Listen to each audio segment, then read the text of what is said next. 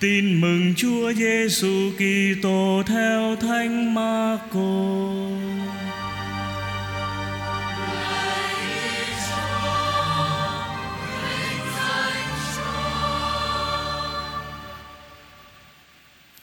Khi ấy, Đức Giêsu đem các ông Phêrô, Giacôbê và Gioan đi theo mình. Người đưa các ông đi riêng ra một chỗ, chỉ mình các ông thôi, tới một ngọn núi cao. Rồi người biến đổi hình dạng trước mắt các ông. Y phục người trở nên rực rỡ, trắng tinh, không có thợ nào ở trần gian giặt trắng được như vậy. Và ba môn đệ thấy ông Elia cùng ông Môse hiện ra đàm đạo với Đức Giêsu. Bấy giờ ông Phêrô thưa với Đức Giêsu rằng: Thưa thầy, chúng con ở đây thật là hay. Chúng con xin dựng ba cái lều, một cho thầy, một cho ông Môse và một cho ông Elia. Thực ra, ông không biết phải nói gì vì các ông kinh hoàng. Bỗng có một đám mây bao phủ các ông và từ đám mây có tiếng phán rằng đây là con ta yêu dấu. Hãy vâng nghe lời người. Các ông chợt nhìn quanh thì không thấy ai nữa. Chỉ còn đức giêsu với các ông mà thôi. Ở trên núi xuống, đức giêsu truyền cho các ông không được kể lại cho ai nghe những điều vừa thấy. Trước khi con người từ cõi chết sống lại các ông tuân lệnh đó, nhưng vẫn bàn hỏi nhau xem câu từ cõi chết sống lại nghĩa là gì. Đó là lời chúa.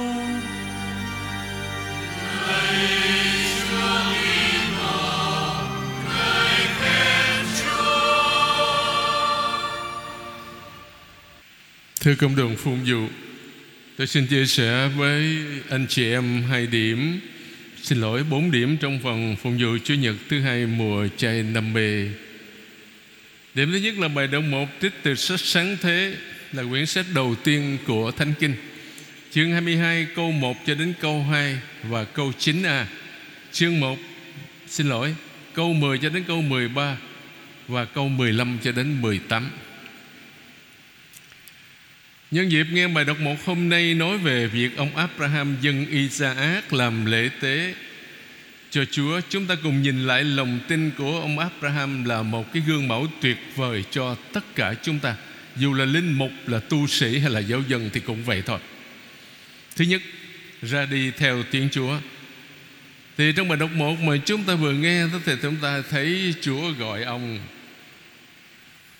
Bỏ họ hàng quê hương, cái nơi chôn nhau cắt rúng, để đi đến một cái nơi nơi nào đó Chúa chỉ cho, chưa biết nơi nào. Nhưng mà ông vẫn đi, nhổ trại, bởi vì sống du mục mà. Lùa đàn súc vật cùng với gia đình đi. Ông Abraham dâng lời Thiên Chúa, bỏ quê hương họ hàng, dấn thân vào bước đường phiêu lưu, mà không biết mình đi đâu, và tương lai ra sao chưa biết. Nhưng mà ông vẫn làm làm như vậy vì ông tin tin chắc rằng lời Thiên Chúa là thật và Thiên Chúa sẽ trung thành thực hiện lời hứa của người. Thư Hebri chương 11 câu 8 cho đến câu 9. Đức tin bao giờ cũng có một phần tối tâm, mạo hiểm, bấp bênh. Tin là dám liều mình vì Chúa. Như Phêrô khi nghe tiếng Chúa Giêsu ra lệnh đi trên mặt hồ nhảy xuống biển đi trên mặt hồ nhưng mà rồi ông chìm bởi vì tự nhiên nhảy xuống thì chìm thôi. Ông mình nói, thầy ơi, cứu con với. Vậy Mát theo chương 14 câu 28 đến 31 Lần thứ nhất, Ông Abraham dâng lời Thiên Chúa, Bỏ họ hàng quê hương ra đi, Đến một nơi bất định. Chưa biết nơi nào, Tương lai cũng bấp bênh, Nhưng mà ông ra đi Vì ông tin rằng Chúa thương ông, Chứ không làm hại ông. Đó là điều thứ nhất. Thứ hai là tin vào lời hứa. Lời hứa quan trọng nhất đó ông Abraham sẽ là có một con trai để nối dõi tông đường. Thời nào cũng vậy và đất nước nào cũng vậy thôi. Cái việc có con nối dõi tông đường là một vấn đề rất quan trọng, nhưng mà nhất là đối với người Israel. Từ đó sẽ có một dòng dõi. Về cái điểm này đó, lòng tin của ông đã phải chờ đợi rất lâu. Mặc dầu theo loại người điều đó không có khả thi, không thể xảy ra được. Vậy hai ông bà lớn tuổi rồi làm sao mà có con? Nhưng mà ông tin rằng lời Chúa hứa sẽ được thực hiện và Chúa có thể làm được tất cả mọi việc. Đó là cái lòng, cái niềm tin của ông lần thứ hai. Sau một thời gian dài chờ đợi, bà Sarah sinh được một con trai và đặt tên là Isaac, có nghĩa là mỉm cười. Sáng thế chương 21 câu 1 cho đến câu 7 chúng ta nhớ cái này, có nhiều người cũng hỏi tôi tôi xin nói chút xíu thôi. Tại sao có chỗ gọi là Abram cho chỗ gọi là Abraham. Thưa như thế này anh chị em. Trước tiên tên ông không phải là Abraham đâu. Tên ông là Abram, có nghĩa là cha của một kẻ tin. Đến chương, sáng thế chương 17 câu 5 đó, thì Chúa mới đổi tên ông thành Abraham, nghĩa là cha của nhiều người tin. Và đổi tên bà vợ của ông là Sarai, trở thành Sarah, có nghĩa là bà Chúa đấy, mà chúng ta nhớ khi đọc Thánh Kinh đó, khi mà Chúa đổi tên một người nào đó, là Chúa sẽ trao cho người đó một cái trách nhiệm, một cái sứ mạng quan trọng. Nha. Thứ ba là cao điểm của lòng tin mà chúng ta nghe trong bài đọc 1 hiến tế Isaac sáng thế chương 22 nghĩa là phải giết con trai của mình để tế lễ cho Chúa. Đây là thử thách lớn nhất cho lòng tin của ông Abraham. Thiên Chúa yêu cầu ông phải giết Isaac để tế lễ cho Ngài. Đứa con mà Ngài đã hứa, Đứa con độc nhất mang tất cả hy vọng tương lai. Nhưng cũng như khi Thiên Chúa gọi lần đầu tiên, Lần này ông Abraham cũng không có nói gì hết. Dạ Abraham dạ con đây. Bảo cho đó dạ ngân đi rồi, Không có nói gì hết, Không hỏi lý do. Và vâng lệnh Chúa ngay. Cái đó là cái lòng tin đặc biệt của ông. Thái độ của ông cao cả siêu phàm, Ở chỗ không những ông sẵn sàng hiến tế Isaac cho Thiên Chúa mà ông còn tin rằng Dù thế nào đi nữa, Lời hứa của Ngài cũng sẽ trở thành hiện thực. Vì Ngài có thể làm những điều không thể được. Thư Hiếp đi chương 11 Câu 17 cho đến 19 Sự kiện Thiên Chúa không cho giết Isaac. Hình như còn ngụ ý rằng Thiên Chúa không có chấp nhận cái tập tục Giết con để tế thần rất phổ biến Ở cái vùng đó hồi xưa. Một tập tục có trong tôn giáo vùng đó, Như tôi vừa nói. Dù vậy Thiên Chúa Thiên Chúa cũng cho hiểu rằng Con cái không hoàn toàn là sở hữu của cha mẹ Nhưng thuộc về Chúa. Bây giờ tầm quan trọng. Cái lòng tin của ông Abraham, Cái nhân vật Abraham này, Quan trọng như thế nào ở trong Thánh Kinh, Ở trong phụng vụ? Mời anh chị em nghe chút xíu nhé. Trong cựu ước đó, Ông Abraham được nhắc tới dưới ba danh hiệu. Tôi, tớ, Đức Chúa, Bạn của Thiên Chúa Và tổ phụ dân Israel. Tôi chỉ nói một điểm thôi, Bạn của Thiên Chúa. Làm sao mà người ta có dám trả giá với Chúa? Khi Chúa báo cho Abraham biết đó, Là Chúa sẽ cho hủy diệt hai thành Sodoma và Gomorrah. Tội lỗi quá chừng. Thì nhưng mà ông Abraham Đi lẻo đẻo theo sao Chúa? Nó lại, Chúa, Bây giờ con, nếu mà con tìm được 50 người đạo đức Ở trong thành là Chúa tha không? Chúa nói được tha. Nhưng mà ông đi hồi ông nghĩ khó quá. Xuống 45 Rồi không được, xuống 40 Rồi đi mãi tới hồi sau cùng, Thấy không được người nào hết. Ông nói là Chúa, Ở trong thành nó còn lót cháu con đó. Gia đình nó, Chúa tha cho nó đi. Ừ Chúa nói được. Thôi, ta tha cho đình lót Đi ra khỏi thành, Nhưng với điều kiện, Đi ra không có được nhìn lại nha. Nhìn lại là sẽ bị phạt đấy. Nhưng mà khi đi ra Thì cái người bà vợ tên là bà Lót đó. Bà tiếc của mà Gia tài bao nhiêu năm tích góp Bây giờ tiêu hết. Bà quay lại. Bà bị phạt quá thành tượng đá. Thế thì cái đó nó như thế này. Ở cái vùng biển chết Ông bà anh xem biết cái vùng nó, nó, nó nắng lắm Sa mạc mà. Biển nó bốc hơi rất nhanh. Và ở đó nó tạo nên những cái hình thù hình muối đó Hình người này người kia chẳng hạn. Thì cái đó là cái câu chuyện dân gian. Thành ra rồi tác giả Thánh Kinh Lấy câu chuyện dân mặc cho một ý nghĩa tôn giáo. Không vâng lệnh Chúa là bị phạt. Đó là như vậy nha. Còn trong Tân ước, Abraham là một trong những nhân vật cựu ước Được nhắc đến nhiều lần nhất trong cựu ước. Bao nhiêu lần? Thưa 72 lần. Đức tin của ông Abraham, Con cháu Abraham, Dòng dõi đích thực độc nhất của Abraham Là Đức Kitô, Chúa chúng ta. Matthew chương 1 câu 1 Galata chương 3 câu 16 Chính Ngài là người thừa hưởng và thực hiện lời Thiên Chúa xưa đã hứa cho vị tổ phụ rằng muôn dân sẽ được chúc phúc nhờ ông và dòng dõi của ông. Sáng thế chương 12 câu 3, 17 câu 8, 22 câu 18. Do đó, tất cả những ai tin vào Đức Kitô thuộc về Ngài và trở nên một với Ngài thì cũng là dòng thuộc dòng dõi Abraham và được thừa hưởng phúc lành của ông. Vì thế Abraham thật sự là cha của những kẻ tin, cha của vô số dân. Roma chương 4 câu 11 cho đến 12 và 17 cho đến 18. Bây giờ tổ phụ Abraham đối với chúng ta như thế nào? Thưa, Abraham là cha của chúng ta trong đức tin Chứ không phải trong huyết thống Bây giờ ông là người Do Thái mà Còn mình người Việt Nam mà Làm sao trong huyết thống được và cuộc đời của ông còn mang nhiều bài học cho mỗi người chúng ta. Thứ nhất Thiên Chúa thương yêu và gần với con người. Có sáng kiến đến với con người Ban ơn cứu độ Cho con người cộng tác với Ngài Dẫn dắt con người từ từ Nghĩa là theo cái, cái tiệm tiến đó Theo cái cách giáo dục tiệm tiến đó Từng bước một. Đối xử thân mật Đòi phải tin và tuyệt đối trung thành. Thứ hai là thái độ của chúng ta cần phải có đối với Thiên Chúa là cha chúng ta. Đáp lại với lòng tin. Vâng phục thánh ý Chúa, Trung thành trong thử thách, Sẵn sàng hy sinh tất cả vì Chúa. Như cuộc đời của ông Abraham, Cuộc đời người kia hữu chúng ta là một cuộc ra đi, Một hành trình liên lỉ trong tối tâm, Thử thách, Nhưng luôn hướng về Chúa Và gắn chặt vào Ngài. Vì tin tưởng mình luôn được Ngài dẫn dắt. Như Abraham, Người kia tâu hữu chúng ta, Phải là người luôn luôn thưa Dạ con đây. Khi Chúa gọi.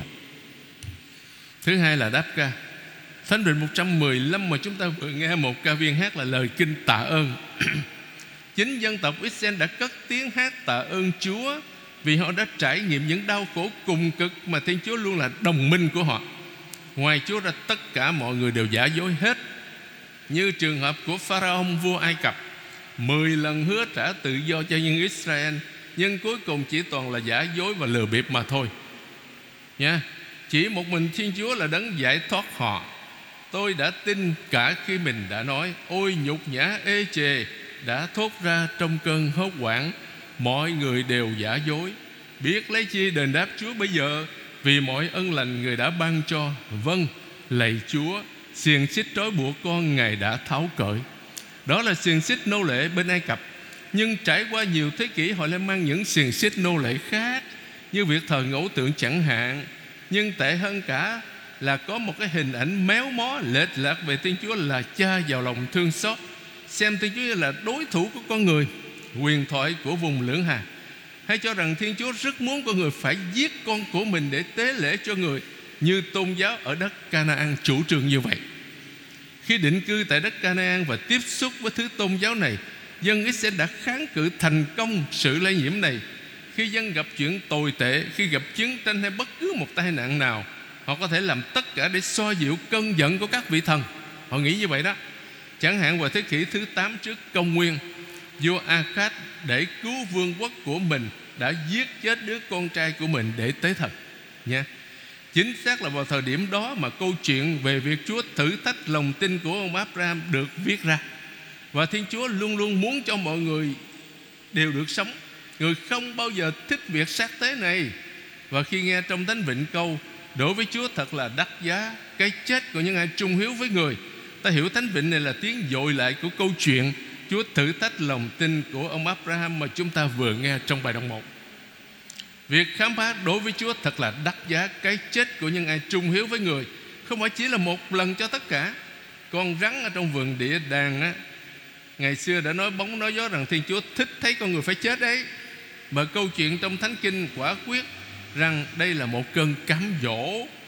Chúng ta đừng có xa vào cơn cám dỗ Xem Thiên Chúa như là đối thủ của sự tự do và mạng sống của chúng ta.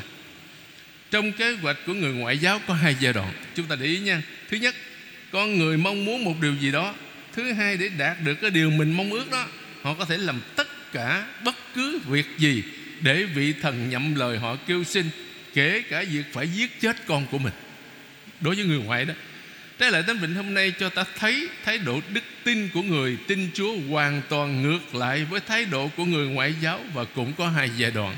Thứ nhất, chính Thiên Chúa có sáng kiến. Ngay từ đầu Thiên Chúa đã có sáng kiến với Adam, với Noe, với Abraham. Mỗi lần chính Thiên Chúa gọi con người và lập giao ước với con người để họ được hạnh phúc. Chứ không phải vì lợi ích gì cho Thiên Chúa hết. Chúa không có lợi gì hết nào. Rồi khi dân Chúa giận gặp vô vàng đau khổ bên Ai Cập Chính Thiên Chúa đích thân đến cứu giúp và giải thoát họ Xuất hành chương 3 câu 7 và câu 10 Thứ hai Lời đáp trả và chỉ lời đáp trả mà thôi Dân Israel dân lời tạ ơn Họ nhận biết công việc của Thiên Chúa, Biết lấy chi đền đáp Chúa bây giờ, Vì mọi ân lành người đã ban cho Từ bây giờ, Từ nay về sau, Việc tạ ơn không chỉ diễn ra trong đền thờ Jerusalem, mà còn thể hiện qua thái độ vâng theo thánh ý Chúa trong đời sống đức tin thường ngày. Chắc chắn, Thánh Vịnh hôm nay mang đầy đủ ý nghĩa khi ta biết rằng Thánh Vịnh này là một phần của Thánh Vịnh Hanlen từ 113 đến 118 được hát vào lễ vượt qua của người Do Thái vào cuối bữa ăn. Đức Giêsu cũng hát Thánh Vịnh này vào chiều ngày thứ năm tuần Thánh. Thánh Matthew cho biết, hát Thánh Vịnh xong, Đức Giêsu và các môn đệ đi ra núi Ô Liêu Tức là núi cây dầu đấy Matthew 26 câu 30 Và một điều khiến ta ngỡ ngàng là sự giống nhau giữa hai thánh vịnh Đức Giêsu hát vào chiều thứ năm tuần thánh và lời của người thốt ra trên thập giá, Lạy Chúa con thờ, Muôn lạy Chúa, Ngài lỡ rồng ruồng bỏ con sau. Thánh Vịnh 21 câu 2 Cả hai lời đều gửi lên sự đau khổ. Chúng ta vừa nghe tiếng kêu của ngày thứ sáu tuần thánh, Phù hợp với câu đầu của Thánh Vịnh hôm nay. Tôi đã tin khi mình đã nói, Ôi nhục nhã ê chề. Cả hai câu được kết thúc bằng việc tạ ơn Gần như các từ ngữ đều giống nhau. Thánh Vịnh 21 nói, Con nguyện sẽ loan truyền danh Chúa Cho anh em tất cả được hay Và trong đại hội dân người. Con xin dân một bài tán dương. Hỡi những ai kính sợ Đức Chúa, Hãy ca tụng người đi. Hỡi toàn thể giống nòi gia cấp nào hãy tôn vinh người. Bởi vì Chúa đã chẳng coi thường, Chẳng khinh miệt kẻ nghèo hèn khốn khổ, Cũng không đành ngoảnh mặt làm ngơ, Nhưng đã thương nghe lời cầu cứu. Vọng lại Thánh Vịnh hôm nay đưa ra cùng một cách giải quyết. Lời khấn nguyện với Chúa tôi xin giữ trọn. Trước toàn thể dân người, Tại khuôn viên đền Chúa Giữa lòng người hỡi Jerusalem. Chúng ta bước sang điểm thứ ba là bài đọc 2 Trích từ thư Thánh Phaolô tông đồ gửi tín hữu Roma, chương 8 câu 31 đến 34. Vài hàng ngắn ngủi của bài đọc hai hôm nay là đoạn trích của một bài suy niệm dài, ca tụng tình yêu tuyệt vời của Thiên Chúa. Thiên Chúa yêu thế gian đến nỗi ban con một của người cho nhân loại. Người con này yêu thương nhân loại đến nỗi phó mình trong tay họ. Từ nay về sau, thần khí của người ngự trị trong chúng ta và không có gì tách chúng ta ra khỏi tình yêu vô biên của Chúa Cha. Chúa Con và Chúa Thánh Thần. Bài đọc hai hôm nay mở đầu bằng những từ sau đây. Vậy còn phải nói gì thêm nữa? Và sau đó Thánh Phaolô khai triển chủ đề về sự công bằng của Thiên Chúa. Trong bài đọc hôm nay, những từ cáo tội làm cho công chính, kết án gợi lại khung cảnh một vụ xử án, một phiên tòa. Thánh Phaolô hình dung nhân loại xuất hiện trước tòa án và một lần nữa liên hệ đến cựu ước vì chủ đề phán xét của Thiên Chúa bàn bạc trong toàn bộ lịch sử kinh thánh dần dần từ này thay đổi ý nghĩa và khiến những ai tin Chúa khám phá ra dung mạo thật sự của người. Sự phán xét của Thiên Chúa không phải là kết án là bỏ tù nhưng luôn luôn là cứu độ và giải thoát. Một trong những bản văn đẹp nhất theo nghĩa vừa nói trên là bài ca thứ nhất về người tôi tớ trong sách Isaiah. Đây là người tôi trung ta nâng đỡ, là người ta tuyển chọn và hết lòng quý mến. Ta cho thần khí ta ngự trên người người sẽ làm sáng tỏ công lý trước mặt trước muôn dân. Người sẽ không kêu to, không nói lớn, không để ai nghe tiếng giữa phố phường. Cây lao bị dập, người không đánh đành bẻ gãy. Tim đèn lao lét, cũng chẳng nở tắt đi. Người sẽ trung thành làm sáng tỏ công lý. Isaiah chương 42 câu 1 cho đến câu 3 Một sự phán xét dịu dàng đã được mô tả cho chúng ta. Xa hơn một chút, Isaiah sẽ nói lời cuối cùng. Người tôi tớ sẽ mở mắt cho người mù. Đưa ra khỏi tù những người bị giam giữ, dẫn ra khỏi ngục những kẻ ngồi trong chốn tối tăm. Isaiah 42 câu 7 Và rồi Thánh Phaolô nói, Có Thiên Chúa bên đỡ chúng ta, Ai còn chống lại được chúng ta? Ai sẽ buộc tội những người Thiên Chúa đã chọn? Chẳng lẽ Thiên Chúa đấng làm cho nên công chính, Mà bằng chứng Thiên Chúa bên đỡ chúng ta Là người đã trao nộp con của người vào tay chúng ta? Đến như chính con một Thiên Chúa cũng chẳng tiếc, Nhưng đã trao nộp vì hết thảy chúng ta. Đức Giêsu đã không xin cho khỏi uống chén này, Nhưng xin vâng theo ý cha trong giường Gethsemane. Người đã không tìm mọi cách để thoát khỏi sự hận thù của loài người. Người đã bị trao nộp.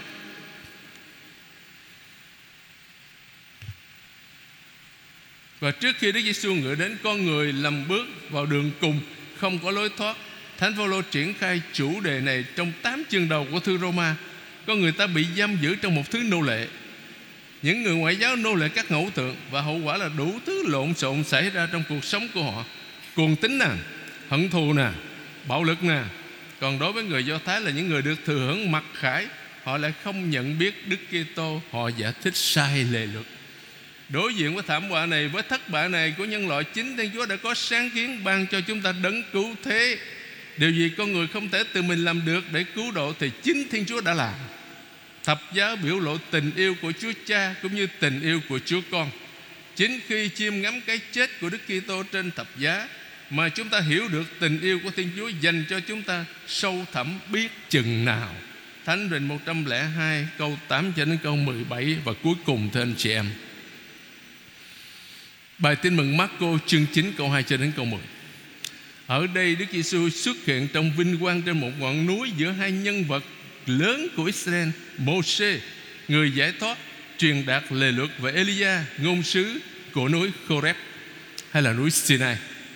Mà không lâu sau đó, Đức Giêsu cũng sẽ ở trên một ngọn núi khác bị đóng đinh giữa hai tên gian phi. Cái khó nhất trong niềm tin của các tông đồ là nhận ra hai dung mạo của đấng Messia chính hình ảnh của Chúa Cha. Ai thấy thầy là thấy Chúa Cha. Tin mừng Gioan chương 14 câu 9 và cũng chính Thánh Gioan Tông Đồ, Người được đặt ân tham dự cuộc hiển dung của Chúa trên núi cao Đã viết trong lời tựa tin mừng của Ngài. Chúng tôi đã được nhìn thấy vinh quang của người. Vinh quang mà Chúa Cha ban cho người là con một đầy tràn ân sủng và sự thật. Thiên Chúa chưa bao giờ có ai thấy cả, Nhưng con một vốn là Thiên Chúa Và là đấng hằng ở nơi cung lòng Chúa Cha. Chính người tỏ cho chúng ta biết. Tin mừng Gioan chương 1 câu 14 và câu 18 Tuy nhiên Hai hình ảnh vinh quang và đau khổ là hai khía cạnh khác nhau của một tình yêu Thiên Chúa dành cho nhân loại. Như Thánh Phaolô nói trong thư gửi tín hữu Roma, tình yêu Thiên Chúa thể hiện nơi Đức Giêsu Kitô. Chương Roma chương 8 câu 39 và chính Đức Giêsu liên kết giữa vinh quang và đau khổ khi nói về con người. Nhưng Marco cho ta biết họ, tức là các tông đồ đó, không hiểu lời đó và các ông sợ không có dám hỏi người. Vậy tại sao các tông đồ không hiểu gì? Thưa vì Chúa Thánh Thần chưa hiện xuống Để soi sáng hướng dẫn các ông tới sự thật toàn vẹn, Việc đề cập đến danh xưng con người Chắc chắn là nan giải đối với các tông đồ. Và lúc hiển dung đó, Chúa Giêsu chưa nói rõ hơn về vinh quang của người. Người chỉ lưu ý các ông là không nên kể lại cho ai nghe sự việc các ông vừa mới chứng kiến. Ở trên núi xuống, Đức Giêsu truyền cho các ông không được kể lại cho ai nghe những điều vừa thấy Trước khi con người từ cõi chết sống lại. Phục sinh là hình ảnh của vinh quang Những biến cố phục sinh được đề cập giữa hai lời loan báo của Đức Giêsu về những đau khổ con người phải chịu. Lời loan báo thứ nhất, một ít lâu sau biến cố hiển dung, rồi người bắt đầu dạy cho các ông biết con người phải chịu đau khổ nhiều, bị các kỳ mục thượng tế cùng kinh sư loại bỏ, bị giết chết và sau ba ngày sẽ sống lại. Marco 8:31 Với lâu sau biến cố hiển dung, Đức Giêsu dạy các môn đệ rằng con người sẽ bị nộp vào tay người đời sẽ họ sẽ giết chết người và ba ngày sau khi bị giết chết người sẽ sống lại. Marco 9 31 Điều làm ta ngạc nhiên nhất chính là Đức Giêsu công khai đón nhận danh hiệu này. Trong sách ngôn sứ Daniel, con người là một nhân vật vừa chỉ cá nhân vừa chỉ tập thể. Trong những thị kiến ban đêm tôi mãi nhìn thì kìa có ai như một con người đang ngự giá mây trời mà đến. Đấng lão thành trao cho người quyền thống trị vinh quang và vương vị Daniel chương 7 câu 13 và câu 14 Ở đây nói về một cá nhân. Cá nhân đó vừa tham dự vào thế giới loài người Vì là con người, vừa tham dự vào thế giới của Thiên Chúa vì ngự giá mây trời mà đến.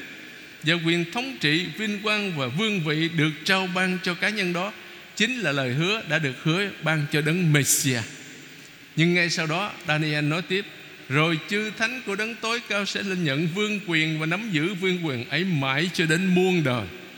Daniel chương 7 câu 18 Ở đây là hình ảnh chiến thắng thuộc về thời thiên sai, Nhưng nó đến một tập thể, Lần này là chư thánh của đấng tối cao. Cuối cùng Daniel mô tả về sự đau khổ Mà những người này sẽ phải chịu đựng Trong một cuộc chiến thảm khốc Trước chiến thắng vĩnh viễn, Trước khi chiến thắng vĩnh viễn. Daniel chương 7 câu 27 Từ đám mây có tiếng phán rằng, Đây là con ta yêu dấu, Hãy vâng nghe lời người. Chắc chắn lời nói trên là của Chúa Cha Khi Đức Giêsu chịu phép rửa tại sông Giô Đăng bởi ông Gioan. Tuy nhiên trong tin mừng mắt, cô lời đó nói ngỏ với Đức Giêsu Con là con yêu dấu của cha Cha hài lòng về con. Mắt cô chương 1 câu 11 Ngược lại, trong biến cố hiển dung, Tiếng nói lại ngỏ với các môn đệ. Từ đám mây có tiếng phán rằng, Đây là con tay yêu dấu Hãy vâng nghe lời người. Kiểu nói hãy vâng nghe lời người Vang lên trong lỗ tai của các tông đồ như là tiếng dội lại của lời tuyên xưng đức tin Mà các ông đọc mỗi ngày. Vì các ông là người Do Thái mà, Nên phải đọc kinh Shema của Israel. Hãy nghe đây, Hỡi Israel, Đó là một lời mời gọi tin tưởng, phó thác, Dù có chuyện gì xảy ra đi nữa. Việc tin tưởng phó thác sẽ gặp nhiều thử thách trong thời gian sắp tới. Vì biến cố hiển dung là bản lề trong sứ vụ của Đức Giêsu Sứ vụ rao giảng ở Galilee chấm dứt, kết thúc. Đức Giêsu sắp đi lên Jerusalem vì và bị đóng đinh vào thập giá. Danh hiệu con ta yêu dấu mang trọn ý nghĩa của mình, nhắc cho chúng ta nhớ Đấng Mêsia sẽ là một người tôi tớ đau khổ, như Isaiah đã nói, và người chịu đau khổ bị bách hại để cứu dân người nhưng tất cả những điều đó vẫn còn trong dòng bí mật vì các môn đệ và cả đám đông chưa thể hiểu được mầu nhiệm con người của Đức Giêsu Kitô ảnh vinh quang của cuộc hiển dung, không đánh lừa những kẻ chứng kiến. Đó là tia sáng của tình yêu. Ai thấy thầy là thấy Chúa Cha. Khi ra lệnh cho các tông đồ không được kể lại cho ai nghe những điều vừa thấy, Đức Giêsu cho các ông thoáng thấy chỉ có phục sinh mới có thể soi sáng mầu nhiệm của người. Bây giờ khi xuống núi, chống lại cơn cám dỗ Ở mãi trên núi dưới ba cái liều phải đương đầu với vô vàng khó khăn, Thử thách gian trưng Thù địch, bách hại và cả cái chết Thì thị kiến kết thúc. Chỉ còn Đức Giêsu và các ông mà thôi. Câu này đi ngay sau câu, Đây là con yêu dấu. Câu rất quan trọng vì xác nhận Đức Giêsu Và chỉ mình người Hoàn thành nơi bản thân người, Lề luật và các ngôn sử Lạy Chúa Giêsu Chúa đã hiện dung trên núi cao nhằm củng cố niềm tin của các tông đồ trước mầu nhiệm thập giá sắp đến. Xin cho tất cả chúng con biết can đảm dắt thập giá theo chân Chúa đến cùng. Dù trong thực tế của đời sống hàng ngày, chúng con vẫn còn gặp nhiều khó khăn, nhiều thử thách, nhiều gian truân.